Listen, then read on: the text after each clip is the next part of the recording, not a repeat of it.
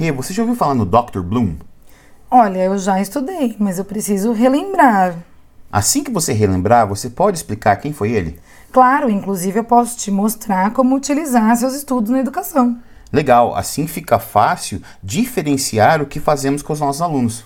Além de selecionar a complexidade daquilo que buscamos. E assim, elaborar novas experiências para os nossos alunos. Eu sou Renata Capovilla. Eu sou o Thiago Cunha. E esse é o IntegraDuc, seu podcast de integração pedagógica.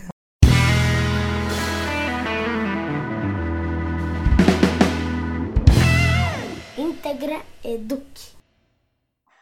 O episódio de hoje do podcast é com uma pessoa muito especial, que eu amo muito, uma pessoa que, que com quem eu já trabalhei algumas vezes, trabalho algumas vezes e pretendo trabalhar muitas ainda, que é o Rodrigo Blanco, de Nova Escola. E, Rodrigo, eu vou pedir para que você se apresente, conte um pouco da sua jornada educacional, o que você está fazendo no meio da educação e se apresente um pouco para nós. Ok, vamos lá. É, bom, como eu já disse, meu nome é Rodrigo Blanco, eu sou de, de, formação, eu sou professor de matemática e publicitário, né? Tenho as duas formações, sei que uma não tem nada a ver com a outra. Que legal. Eu, pois é. O Tiago é geógrafo e designer. Eu então... sou formado em design ah, então. e tenho licenciatura em Olha só, é isso. Foi, eu, eu saí da comunicação social e fui para matemática. E no fim das contas isso acabou me ajudando bastante, porque eu, logo depois eu dei aula durante muitos anos, mas logo eu entrei é, na produção de material didático, né? Então eu trabalho com, com material didático já há bastante tempo, desde 2009, vai fazer 11 anos agora. E desde 2017, com a homologação da base, comecei a trabalhar com planos de aula é, voltados para a BNCC e com formação de professores também voltados para a BNCC, é, agora na nova escola, né? Mas também já fiz uhum. formação em outros lugares. Acho que é isso. Oh, o objetivo de hoje, então, do nosso episódio do podcast é falar sobre a taxonomia dos objetivos educacionais, ou, como a gente também conhece, sobre a taxonomia de Bloom. Você pode dar para a gente uma pequena explicação sobre a taxonomia de Bloom? Posso, claro. É... Bom, primeiro que o termo taxonomia, ele, ele é, um, é, é próprio de, de tudo aquilo da, da, ciência que classifica coisas, né? Então a gente pode pensar em taxonomia dos seres vivos, por exemplo, é um modo de classificação dos seres vivos. Então a taxonomia de Bloom é um modo que o Dr. Bloom conseguiu para classificar os objetivos de aprendizagem, ou aqueles que são os lugares onde você quer que uma pessoa chegue quando você está no processo de ensino-aprendizagem. É basicamente isso, né? Legal. E a, a, taxonomia, ela foi, ela foi criada pelo, uh, pelo Dr. Bloom, né, em 1956. Uhum. Mas ela ela está no meio educacional desde quando? E como é que ela tem sido usada nesse meio educacional? Então, a, originalmente ela foi criada como um processo para que, que, o próprio Bloom foi investigando, né? Foi, foi criando um estudo sobre isso. É, foi, foi, uma tese de doutorado, né?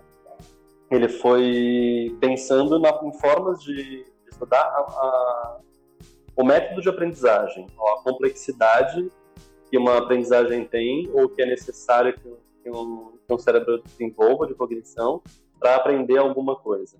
Ela não, é, não, não foi voltada originalmente para para as escolas, né, para o meio uhum. educacional. Uh, a partir de, de da, da, revisão da taxonomia, eu não sei de cor quando, é, qual que é a data dessa, dessa revisão. Mas a partir da revisão da taxonomia, eu vou pesquisar isso. A partir da revisão da, da, da taxonomia, a gente tem o, ela começa a ser utilizada dentro da, da, da da educação, dos processos educacionais da escola ah. e da pedagogia para ajudar os professores a pensar. Se eu consigo entender melhor como as pessoas aprendem, eu consigo pensar melhor em como eu vou planejar as minhas aulas. E antes disso, ela era usada em que área, se não educacional? Ela, na parte do, da, da, da, da, do estudo da cognição, né? Estudo da, da neurológico da cognição mesmo. Então ela foi pensada, na verdade, por uma equipe, né? Não só por, por ele, né? Não é só Bloom que fez. Não, é que é, a partir ele, ele foi quem, ele, quem fez a pesquisa e aí desenvolveu o trabalho em relação a isso. Né? Ela chama taxonomia de Bloom porque ela foi a, esse processo de classificação da maneira como é feito, que a gente vai falar melhor daqui a pouco, né? Da, na divisão do, da, na separação, a classificação de um, de um objetivo de aprendizagem em diferentes domínios, essa, essa classificação foi feita a partir de um estudo do Bloom nas teses, é, a partir das teses de doutorado dele. Mas é claro que tem, tem uma equipe inteira por trás. Rô, a gente percebe que as pessoas elas ficam preocupadas em dividir as habilidades da base, as habilidades de, de ensino, é, de acordo com a taxonomia. A taxonomia, ela de fato divide os objetivos educacionais? Então, é, ela não divide objetivos educacionais, ela é uma forma de você classificar os seus objetivos educacionais. Por que, que eu estou dizendo isso? É, primeiro que a, a, a, o Bloom, quando foi, quer dizer, a, comissão toda de, de estudos, que foi liderada por ele, quando escreveu a taxonomia, tinha a intenção de separar o processo de aprendizagem, a possibilidade de aprendizagem de várias maneiras, né? no domínio cognitivo, no domínio afetivo e no domínio psicomotor. Então, já, já são três coisas diferentes. Tudo que a gente uhum. aprende, a gente aprende em alguma dessas esferas, né? ou no processo mental cognitivo, ou no processo afetivo, emocional ou no processo físico, psicomotor. Quando você aprende a andar, por exemplo, a gente não está falando de um processo cognitivo, né, necessariamente, está falando de um processo muito mais físico. Sim. Então, todo o estudo do Bloom foi pensando é, em entender como que a gente consegue pegar os processos de aprendizagem e classificá-los. Quando a gente pensa em objetivos educacionais, a gente está pensando em como a gente escreve é, aquilo que a gente quer que, a nossa, que o nosso aluno aprenda, né? onde eu quero que aquele aprendiz, que aquele estudante chegue. Na hora de escrever um objetivo educacional, eu uso a classificação do Bloom, do Bloom e os verbos do Bloom para me ajudar a construir o objetivo.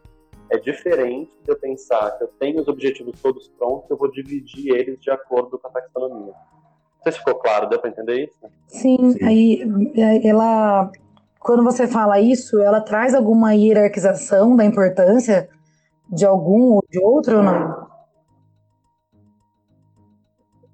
Não, não é, primeiro que né, dentro de, desses domínios, cognitivo, afetivo e psicomotor, já não tem hierarquização uhum. nenhuma, né? A gente entende que tudo isso é importante e são processos de aprendizagem. E dentro de cada um desses domínios, é, por exemplo, quando, é, quando você perguntou sobre em que momento ele entra na escola, o Bloom entra no, no processo de aprendizagem escolares, a gente, mesmo no, no, dentro da escola, a gente não usa a taxonomia completa. A gente não fala do domínio afetivo e não fala do domínio psicomotor, fala Sim. só do domínio cognitivo.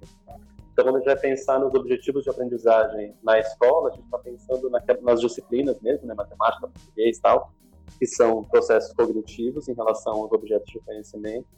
E aí, dentro desse, desse domínio cognitivo e desses processos que estão ligados às disciplinas escolares, existe uma classificação própria, né, do, dos verbos, do, por nível de complexidade e dos objetos de conhecimento também por nível de complexidade, mas isso não é hierárquico, é, não dá para pensar que um é melhor que uhum. o outro, ou mais importante que o outro.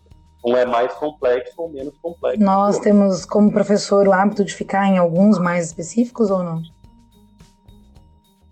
É, então, o problema, um dos principais problemas, e foi por isso que a taxonomia começou a ser é, puxada para dentro da escola foi perceber que ao longo do desenvolvimento é, da, da escola, né, no, nos processos históricos, principalmente, eu vou falar agora um pouco de Brasil, né, não sei como isso foi no, no resto do mundo, mas do Brasil é, é, é notório que o desenvolvimento escolar foi entrando é, em processos onde a forma, a maneira das aulas acontecerem onde você tem o, o, as aulas exclusivamente expositivas, não vou aqui dizer que a aula expositiva é ruim, porque não é, mas quando você dá só um tipo de aula, como por exemplo a aula expositiva, o que você faz é que seus alunos desenvolvam sempre o mesmo tipo de complexidade cognitiva.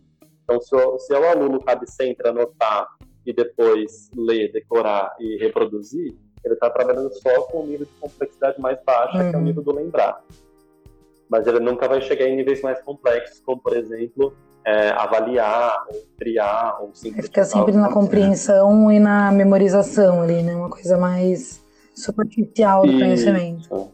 É, e, e, Rodrigo, Sim. quando a gente fala é, no, nos campos cognitivos, há também uma divisão né, da, na taxonomia.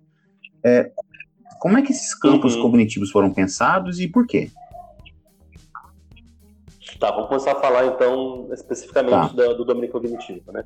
Então, como eu tinha dito, Bloom, quando fez a taxonomia, ele, ele, o estudo dele era pensando em analisar todos os processos de aprendizagem e, e, e criar um método de, de, criar uma linguagem comum para falar desses processos.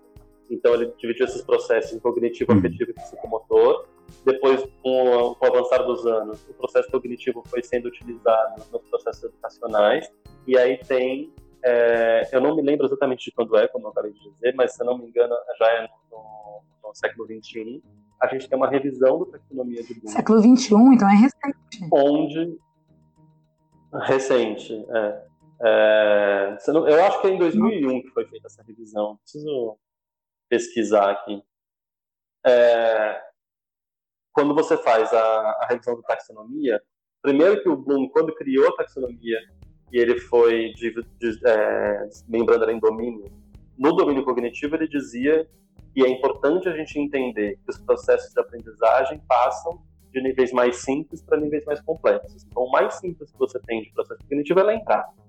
Né? Você tem uma informação lá na sua cabeça, você lembrou daquilo, é uma coisa simples. Ela já está na sua cabeça, já memorizou, e aí você vai acionar o seu cérebro para lembrar daquela informação. Esse é o nível mais simples mas depois ele começa a ficar mais complexo quando além de lembrar você tem que entender. Sim. E aí vai criando, criando níveis novos de complexidade que é eu preciso lembrar, depois eu preciso entender, a partir do que eu entendi eu posso é, avaliar, a partir daquilo que eu avalio, é, antes de avaliar, desculpa, eu preciso lembrar, entender, aí eu posso aplicar aquilo que eu entendi, aquilo que eu já entendi, depois que eu apliquei, eu consigo analisar ou sintetizar, são duas coisas, né? Analisar é você pegar um, um conhecimento que está entendido e dissecar uhum. ele, ou sintetizar se eu pegar dois conhecimentos diferentes para criar um novo. E por fim, avaliar, que é julgar dentro de todos os conhecimentos que eu tenho qual que é o melhor naquele Então, o mais complexo é o da avaliação. É, isso, na taxonomia hum. original. Tá?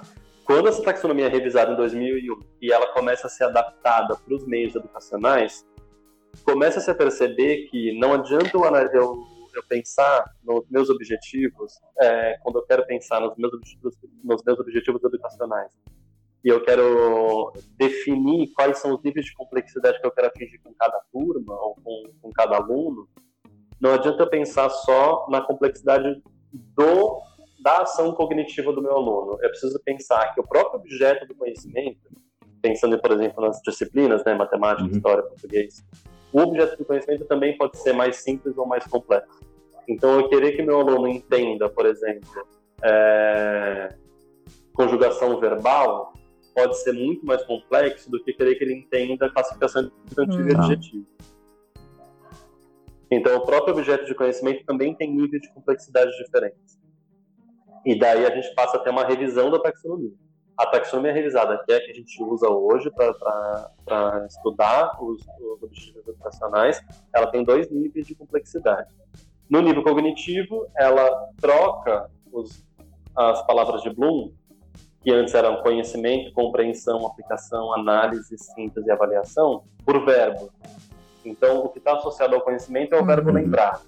O que está associado à compreensão é o verbo entender o que está associado à aplicação é o verbo aplicar. O que está associado à análise é o verbo analisar, tudo bem. Só que entende-se que para a criança ou para aquele que está aprendendo, é, avaliar não é o mais difícil. O mais difícil é criar um conhecimento hum. novo. Então troca os dois últimos. É, o que o, o Bloom dizia que era primeiro sintetizar e depois avaliar, dentro do processo de aprendizagem, a gente troca e coloca. Primeiro, avaliar uma situação que, eu, que me é dada, e o último, mais complexo, seria criar uma. E de fato é mesmo o mais complexo. É, para quem está aprendendo, né? Dentro do processo onde você não está pegando as, as ações cognitivas que você faz no seu dia a dia, mas as ações cognitivas que você precisa desenvolver quando você está aprendendo alguma coisa, criar um método, por exemplo, de resolver uma equação é muito mais difícil que você avaliar se aquele método que foi apresentado serve ou não para a equação certo, Perfeito. E, e, como é que você vê a relação entre a taxonomia e os eixos que foram estabelecidos na BNCC? Então, é, se você pegar o texto base da BNCC, o texto introdutório, ela já começa dizendo ali ah, no, as habilidades são divididas em três partes.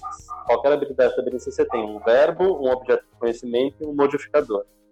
Se você pesquisar na internet qualquer, qualquer texto que diga sobre como construir objetivos de aprendizagem, esse texto vai dizer que um objetivo de aprendizagem bem escrito ele tem um verbo, um objeto de conhecimento e um modificador. Então isso já mostra que a BNCC, quando foi construída, ela, as habilidades foram escritas respeitando essa, essa maneira de escrever, né, objetivo de aprendizagem. Hum. Além disso, quando ela define os objetos de conhecimento na BNCC, eles estão definidos exatamente como é definido na taxonomia de Bloom revisada. E são os, os mais simples, são aqueles objetos que são é, como é que chama? Fatos, né? lembrar de fatos, nomes de rios, capitais, é, datas históricas, classificação dos polígonos. Né? Então, lembrar de fatos são os objetos mais simples. Tem aqueles que são conceitos, e aí não é só lembrar o nome do rio, mas saber classificar o que é um rio e o que é uma lagoa, por exemplo. E aí os objetos mais complexos ainda, que são os processos, é lembrar como que eu resolvo uma equação de segundo grau, ou lembrar como que eu é, você faço análise sintática de uma frase inteira. Então, são, a, a, própria BNCC divide os objetos em fatos, conceitos e processos. Isso é uma, é uma, uma divisão própria é, da taxonomia de Bloom revisada. Além disso, a progressão das habilidades ao longo dos anos segue a complexidade dos verbos para cada objeto de conhecimento. Então, se você for analisar um objeto específico, como, por exemplo, porcentagem na BNCC, ela começa a, todo o estudo de porcentagem, desde o primeiro ano do ensino fundamental até o terceiro ano do ensino médio, todo o estudo de porcentagem ele é feito de maneira que nos primeiros anos você tem ações cognitivas simples e para ao longo dos anos ir chegando nas ações cognitivas mais complexas, em objetos mais e, complexos. Então, pensando no professor, como que o professor pode utilizar a taxonomia de Bloom no seu contexto educacional? Para qual função exatamente? Então, primeiro, a, a, primeira ideia da taxonomia é, ela é um objeto denso, né? Ela não é um estudo super Muito simples de ser feito. É bem complexo. E aí, dificilmente o professor vai usar. Ela é bem complexa, exatamente. Então, é, não vai usar no dia a dia com muita, com muita facilidade. Ela é muito utilizada na elaboração ah. do currículo. Então, se um professor é um professor curriculista, por exemplo, ou um professor que vai produzir um material didático, acaba usando de uma maneira mais, mais afinco. No dia a dia, o que é importante para o professor? É saber se, que, que se ele está lidando com uma coisa que é complexa, vamos supor que eu estou dando uma aula aqui, eu tô, vou planejar uma aula, e aqui eu estou no, no, no. Vou usar aqui. né? Tem problema. Pode ser. É, vamos supor que eu estou trabalhando aqui no oitavo ano com polígonos, construção de polígonos, por exemplo eu tenho que entender que construir um polígono usando regra e compasso é um objeto de conhecimento complexo, porque o aluno precisa. É, é, um processo, não é um fato, não é um conceito, é um processo, a construção do polígono. E aí eu posso pensar, eu posso querer passar uma lista para ele, eu quero que ele decore o processo de construção, isso é simples, ele vai decorar, ele vai ter que lembrar depois na prova eu posso querer que ele entenda por que, que em cada uma das, daquelas etapas da construção eu vou usar aquela. Por que, que para construir o hexágono, por exemplo, eu posso usar a mesma abertura no compasso todas as vezes, e isso é porque o hexágono tem uma característica própria, que o, o tamanho do lado é igual o, o raio, se ele for regular. Então, assim, se eu quero que meu aluno entenda o processo de construção, já é mais complexo ainda, e eu posso chegar em um, um processo muito mais complexo, que é eu dou para ele o hexágono, eu dou para ele uma regra e compasso, mas ele criar uma maneira de construir o hexágono usando só regra e compasso. Isso é super complexo. Então, eu, como professor, tenho que saber qual é o nível de complexidade que eu quero exigir do meu aluno naquele momento. Então, mais do que entender a taxonomia e saber de onde ela veio, para que ela serve e tudo mais, é o, aluno, é o professor ter o hábito de, de refletir sobre qual, qual, qual, é o nível de complexidade que eu quero exigir do meu aluno e como eu vou fazer ele caminhar para chegar nessa complexidade. Se eu nunca dei, por exemplo, para um aluno do, do se, um aluno chega no ensino médio sem nunca ter manipulado um cubo no ensino fundamental, eu não posso querer que ele desenhe um cubo no ensino médio. É, é essa, a complexidade tem que ser. A gente fez um episódio com a Luciana Tenuta, também é sua conhecida e também foi especialista do projeto de nova escola. Sim. E ela falou muito sobre a importância da formação do professor, da busca do professor pelo conhecimento e do como nesse novo momento educacional, é, com a BNCC sendo implantada e já batendo as portas aí para né, entrar com tudo. É, eu falei, brinquedo, 2022, eu sair no espaço, não está tão distante, está ali, né? Aqui já. E a taxonomia vai ter que ser um objeto de estudo muito grande do professor também nesse momento, né? Sim. Quer dizer, é, mais importante é estudar a BNCC, né? mais do que o, ou o currículo local, porque os currículos locais já estão sendo feitos com base na BNCC. É, quando você. Entender, se, ele, se ele tiver um, um, olhar superficial sobre a taxonomia, seja o suficiente para entender a BNCC, já é satisfatório, uhum. né? Ele não precisa se aprofundar no estudo da, da taxonomia, mas ele precisa entender é, que a progressão do, do, dos verbos é importante, então pelo menos ter de cabeça ali ou na, na cabeceira essa a listinha de verbos da taxonomia é uma coisa interessante para ele poder se planejar As formações melhor, de né? professores, eu costumo falar para eles, gente, imprime. Imprime, coloca na do caderno, deixa ali, tira uma foto, salva no Google Fotos, sei lá, deixa algum lugar no Drive, algum lugar que você vá localizar fácil, é. porque é bom você estar tá consultando quando você faz planejar, se organizar e não manter seu aluno no campo da memorização, que é o que atualmente é mais fácil para uhum. gente. Isso, é. A... Transformar a taxonomia num, num tentar, tentar estudar a taxonomia a fundo pode ser trabalhoso para o professor e às vezes ele vai sentir que é um uhum. estudo frutífero.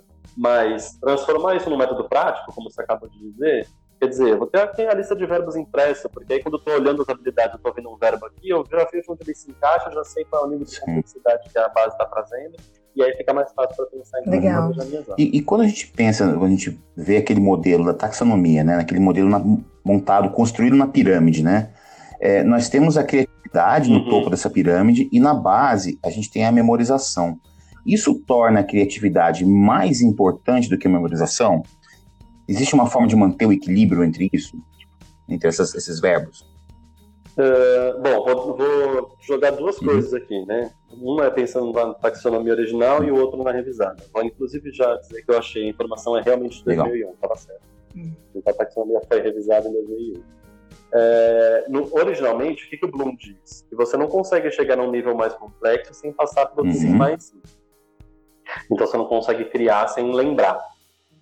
É, na taxonomia revisada, é válido é, essa frase, você não consegue criar sem lembrar, não dá para criar algo novo sem saber, a partir de algum lugar que certo. você lembra, que você já tem na, na, cabeça. Mas no meio, entre o primeiro e o último, essas coisas podem passear. Tá. Então eu posso, por exemplo, e aí entra é, algumas ideias para os professores que já estão estudando várias, várias coisas novas, pensar em metodologias ativas é um jeito de você inverter um pouco esses processos. Como é que funciona a metodologia ativa? Você coloca o aluno para desenvolver processos diferentes cognitivos. Uhum. Né? Posso fazer um parênteses? Ação cognitiva do aluno. Adoro! Pode continuar. quando a, a, metodologia ativa é colocar a cognição do aluno Sim. em atividade, né? Então, quando você faz esse jogo de, por exemplo, pedir para ele é, analisar algo que ele ainda não entendeu, né? Você dá para ele um negócio e diz, analisa ele. Por exemplo, você pega uma criança de, do ensino fundamental 1 e joga um monte de, de, de figuras geométricas na, na, mão dela e pede para ela classificar. Separa essa figura em dois grupos. Ela vai uhum.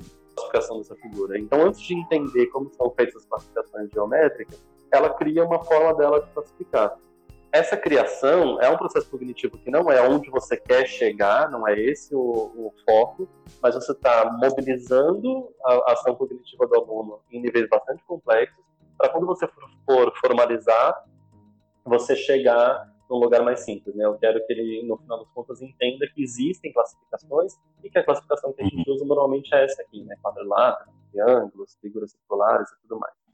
Então, é, você fazer esse jogo de colocar desafios mais complexos para os alunos depois voltar para os mais simples, vai mantendo esse equilíbrio, fazendo, fazendo com que tudo funcione. O que não dá é, é tirar o lembrar da base, né? Você não consegue passar para o aluno um conhecimento novo sem que ele tenha isso já anterior na cabeça dele. Tem que lembrar disso. Então, não necessariamente manter esse modelo da pirâmide como um modelo padronizadamente correto, né? Ele pode ter. Você tem que saber que o lembrar é a base de tudo, mas ter o movimento. Tá. O resto.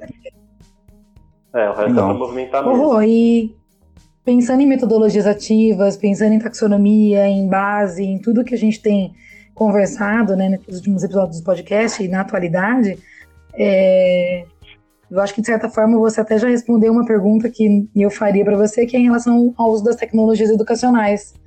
É, que eu sempre, Ah. na formação dos professores, eu sempre falo que a tecnologia pela tecnologia, ela não é nada, né? Hum.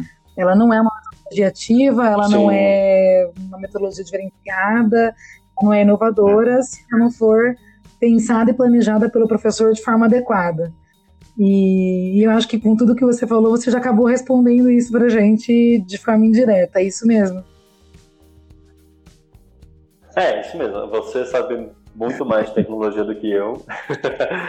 Mas é, a, a- a fato é, a gente às vezes fica tentando tapar o fogo com a peneira, né? Então você pega um professor que sempre deu aula um- do- da mesma maneira, tem um jeito tradicional dar aula e aquilo funciona. E aí você diz para ele, não, mas você precisa usar metodologias ativas, você precisa inserir tecnologia na sua aula e você precisa estudar a tecnologia de Bloom. E aí, aquilo de repente deixa de funcionar. Você começa a inventar, encher um monte de linguiça naquela aula que já estava funcionando bem. A questão não é essa, a questão é você pensar que se você tem um aluno que toda vez é, lembra de coisas na prova, mas quando dá um problema mais complexo ele não consegue resolver, você precisa, você tem um problema que precisa ser resolvido. Quando a gente olha para o nosso IDEB, por exemplo, é um problema que precisa, Sim. ser resolvido. Então não é ficar inventando coisa para enfiar na mão do professor, mas é pensar que a gente tem questões que precisam ser resolvidas. Entre essas questões a serem resolvidas, você tem é, a tecnologia é presente na vida dos alunos e alguém tem que ensinar como vai usar isso. Né? E a gente precisa fazer bons proveitos disso. E aí tem várias maneiras, por exemplo, de novo usando o exemplo matemática. Aí a gente diz, ah, não, mas aí a gente precisa incluir, então vamos colocar o aluno, vamos botar GeoGebra na aula. O professor tem que usar agora GeoGebra. E daí o professor faz uma aula de GeoGebra no meio da aula de geometria. Aí a ideia nunca é essa. Mas se o aluno tem ferramentas educacionais que vão ajudar ele a fazer coisas que a lousa e o caderno não vão poder, não vão permitir que ele faça, por que não usar, né? É, se você, se o aluno, você vai lá e ensina o aluno a fazer gráfico de função, e aí você fala para ele, ah, então é, pega esses dois pontos aqui, ponto do primeiro grau, e aí você, você faz o, põe no gráfico, ele vai colocar lá Uhum. x, y, x, y, pôs dois pontos, você fala, agora traça uma reta. E ele vai traçar aquela reta. Em nenhum momento ele vai parar para pensar que essa reta só existe se o domínio daquela, daquela função for infinito, né? Então tem infinitos pontos entre o primeiro e o último, e por isso eu vou construir essa reta. A tecnologia permite que ele veja isso acontecer, porque é só ele aumentando o domínio e vendo a reta se formar. Então, usar a tecnologia para resolver uma demanda que é real é muito mais importante do que ficar tentando encher a aula do professor de coisas só porque tá no Pensando agora, vou falar uma frase que o Thiago vai pirar, quer ver? Ó, lá vem. É, Deixa eu preparar. pensando em, em metodologias ativas, né? Às vezes um post-it ele é muito mais intencional e, e trabalha de forma ativa do que um qualquer aplicativo Spider-Man que tenha por aí, né? Muito design na Com feia. certeza. é, não, porque as pessoas acham que para ser metodologia ativa ela não tem que estar andando na sala, né? Tem que estar se mexendo. E às vezes a ação está só dentro da cabeça dele. É a, é a- a metodologia ativa no cérebro, né? Não precisa ser na- no corpo. Pode ser no corpo também. Depende do aluno, é muito no corpo, inclusive, né? Sim, dependendo da turma também. Os mais novos precisam se mexer mais, os mais velhos, É. tá tudo certo. Mas a metodologia ativa está em como você. Qual é a ferramenta que você vai usar para fazer o pensar. Essa ferramenta, às vezes, um Sim. é muito melhor utilizar. Eu tenho usado muito post-it por aí. Principalmente. Perfeito. Nossa, depois da academia, então, a gente trabalhou na academia, Rô, três dias é, dentro do Google, quer dizer, onde você pensa que você vai usar toda a tecnologia do planeta, com post-it. A gente nem Uhum. pegou no computador. Então, eu fui lá com post-it revolucionando É na minha vida, assim. Eu virei a sócia de todos os post-its do mundo. Nossa, vamos mandar outro oi pra Dani Verone- Veronese. É, né? Dani Veronese é uma amiga nossa. Tudo que é tipo post-it. A sala dela é post-it ambulante, assim. É, eu aprendi programação no, no, no caderno, a gente fazia. Você desenha o programa na mão. Lá, surreal. Eu nunca tinha imaginado que eu ia desenhar uma plataforma com um post de papel. Foi muito legal. Mudamos é. o assunto, né? É, é, Saímos de taxonomia. Nossa. Não, mas é isso. Se a gente pensar em complexidade cognitiva, você tem que pensar nisso. As ações têm que ser. E aí tem isso também. Quando você propõe coisas para o aluno que são desafiadoras para o cérebro dele, é, a aula é muito Com certeza. Rô, quer completar mais alguma coisa? Quer falar mais alguma coisa que a gente não perguntou e que você acha importante deixar claro? Deixa eu pensar se faltou alguma coisa. Não sei. Ah, eu acho que tem um, tem um recado importante, assim. Uma coisa que nas formações que eu dei, é, eu percebi que deixa as pessoas muito ansiosas é essa ideia de tentar pegar um objetivo de aprendizagem como uma habilidade da base, por exemplo, que é um objetivo, um ponto de chegada, e dizer, ah, eu preciso classificar isso dentro da, da taxonomia de Bloom, e eu não sei se isso aqui está no campo do uhum. lembrar ou está no campo Verdade. do entender. E aí eu queria dizer que não tem isso. Não, não, não, precisa fazer, não tem resposta certa. Vou dar um exemplo aqui.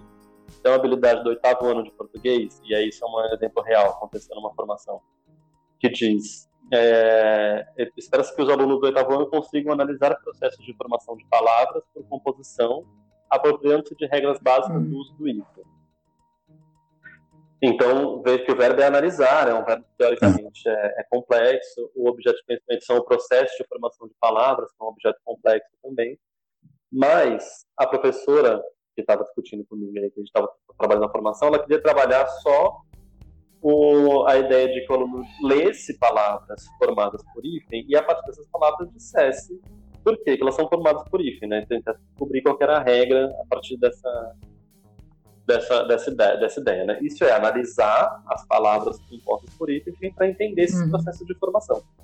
E tinha uma outra professora que dizia, não, essa, essa habilidade é super simples, porque na verdade ele só precisa saber quando tem if e quando não tem. E ela estava colocando isso no uhum. campo do lembrar. Né? Uhum. É, então, a outra professora dizia que estava no campo do lembrar, porque ela dizia que a criança vai olhar para várias palavras com item e sem item, e depois ela precisa lembrar quais tem item e quais não tem item nenhuma das duas está errada. É, a intenção, a ideia é o que você espera que seu aluno faça naquele momento. E aí você saber o quão complexo é aquilo. Porque se você está entendendo que, aquilo que você quer que seu aluno faça é algo complexo, e você uhum. classificou como um, um objetivo de, de aprendizagem complexo, você vai precisar de mais tempo e de mais paciência e mais passos para o seu aluno chegar Sim. lá. Se você criou, a partir dessa, dessa interpretação, um objetivo que para você é simples, você precisa de menos tempo e menos passos para chegar lá. Então não tem, não, a ideia não é pegar um objetivo que está construído e tentar classificar de acordo com a taxonomia. É ao contrário.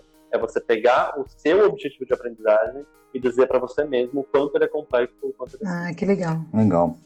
Rô, quero te agradecer por esse episódio, por essa gravação, pela sua disponibilidade. Imagina. Dizer que foi muito legal conversar com você, entender um pouco mais da taxonomia. É algo que entra muito nas formações que eu tenho dado. As pessoas perguntam, querem saber, têm é. dúvidas, porque sabem que está no momento onde acaba voltando. Uhum. E, e é bom, porque também fiquei feliz que também estou no caminho certo quando eu falo com os professores. É.